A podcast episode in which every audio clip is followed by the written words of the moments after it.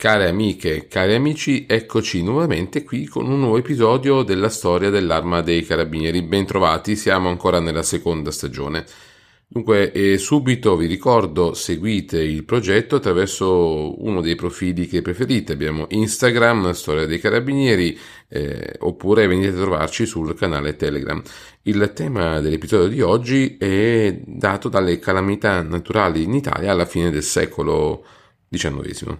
È una questione questa che viene evocata di tanto in tanto, ma è davvero poco nota. In questo caso abbiamo pensato utile eh, diciamo, utilizzare dei, un esempio legato alla concessione di ricompense particolarmente significative come le medaglie d'oro al valor civile per farvi capire quanto i carabinieri fossero davvero eh, presenti sul territorio e fossero talvolta, per non dire sempre, i primissimi a intervenire insieme a pochi altri volontari o unità dell'esercito nel caso di eh, interventi in realtà molto più eh, grandi come le grandi città dell'epoca a carattere industriale e sedi di eh, grossi contingenti militari. Ma partiamo subito.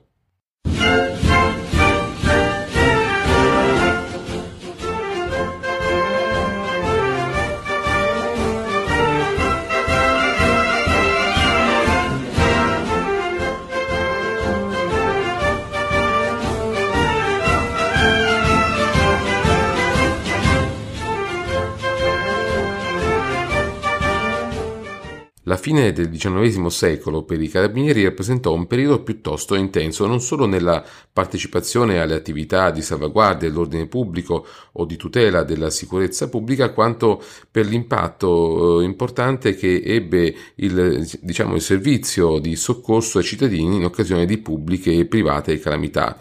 E già durante l'esperienza nel Regno di Sardegna per unitario, i carabinieri si erano distinti in occasione delle epidemie coleriche che all'inizio del decennio del 1830 e poi a metà degli anni 50 avevano investito fortemente alcune regioni italiane, tra cui la Liguria, la Sardegna e anche parte del Piemonte.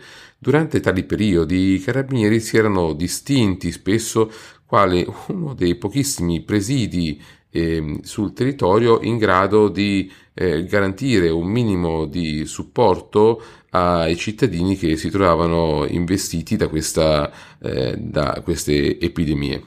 Così, dopo l'unità d'Italia, si verificarono nuovi fenomeni, soprattutto nel periodo 1867-68, che investirono principalmente la Sicilia e la Calabria, anche se in realtà furono presenti un po' in tutta Italia.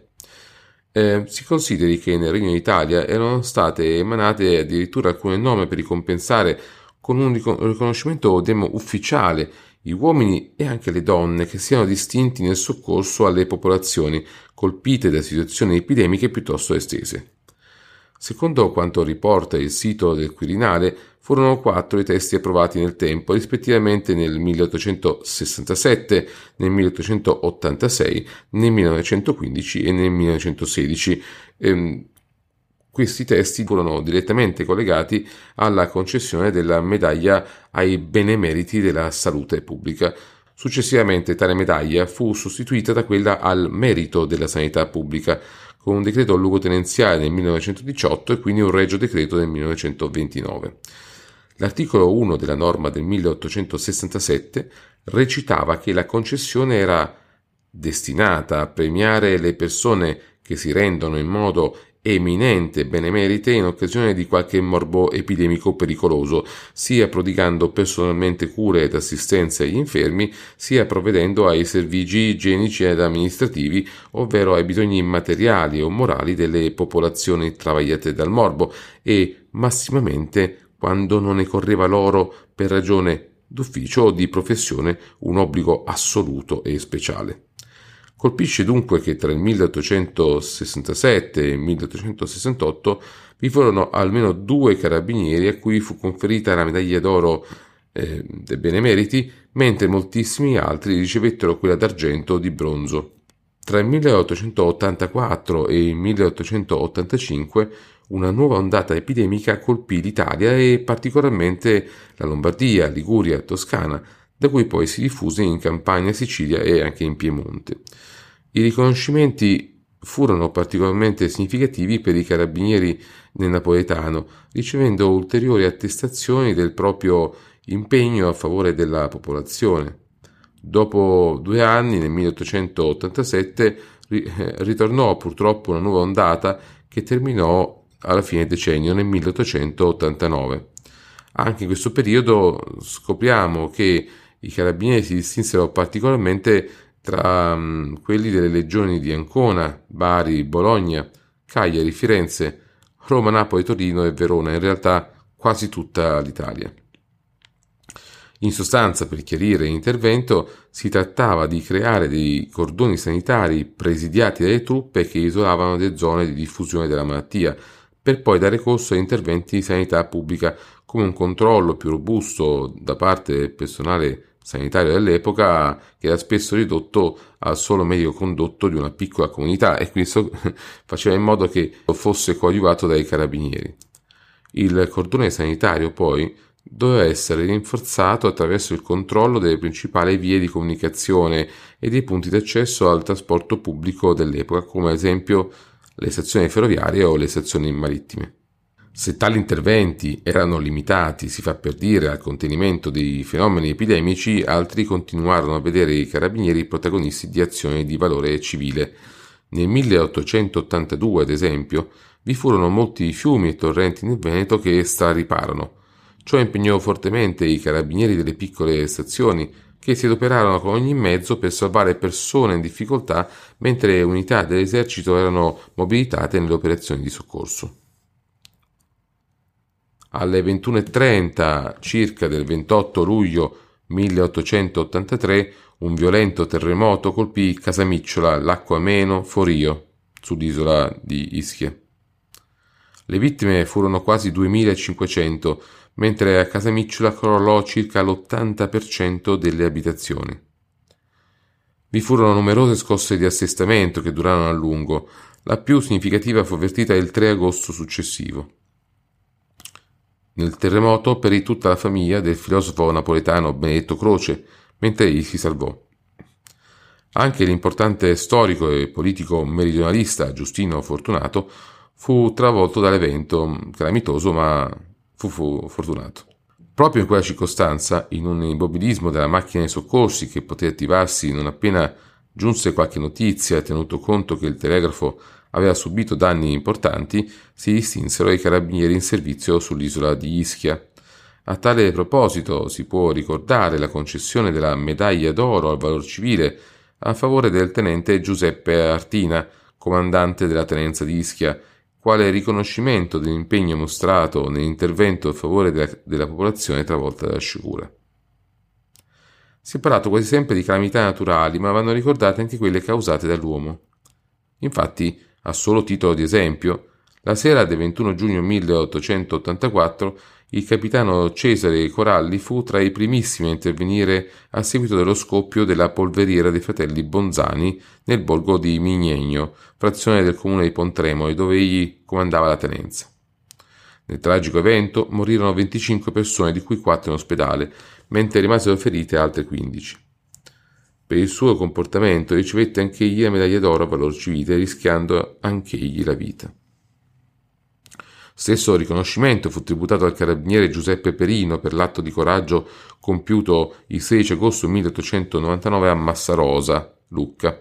Egli riuscì a salvare un uomo rimasto sepolto per la frana delle pareti di un pozzo nel quale si era avventurato, rischiando la propria vita e riportando lezioni a causa dell'atto di coraggio. Circa vent'anni prima, il 6 luglio 1881, si era distinto il brigadiere Angelo Rosa Uliana sulla tratta ferroviaria tra Montelupo e Signa, quando si slanciò fuori dal treno che correva veloce per soccorrere una bambina caduta dallo stesso eh, attraverso uno sportello di un altro scompartimento. Riuscì così a restituire la bambina alla madre non appena il treno si fermò. In realtà, la memoria del primo Novecento ci riporta a un terribile evento naturale, passato alla storia come il terremoto di Reggio Messina. All'alba del 28 dicembre 1908, un terremoto di una violenza inaudita colpì entrambi i lati dello stretto. la città di Messina, quella di Reggio e tutto il territorio circostante, soprattutto siciliano. Messina, epicentro del sisma e del maremoto, oggi più noto come tsunami, subì una devastazione incredibile, mentre altri centri minori e Reggio Calabria subirono danni gravissimi.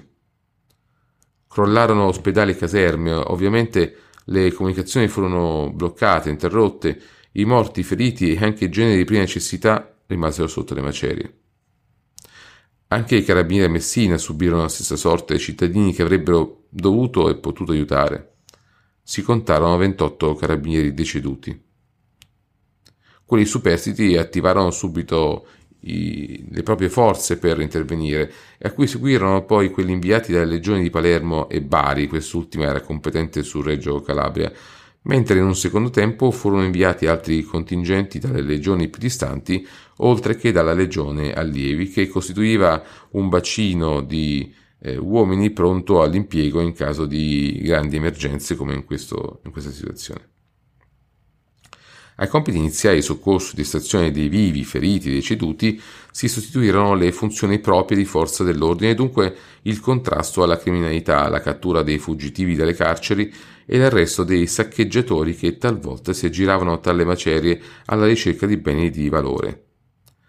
Si tenga conto che proprio allo scopo di garantire una maggiore tempestività di intervento, il governo dell'epoca decise di proclamare lo stato d'assedio per circa due mesi, dall'8 gennaio al 14 marzo 1909.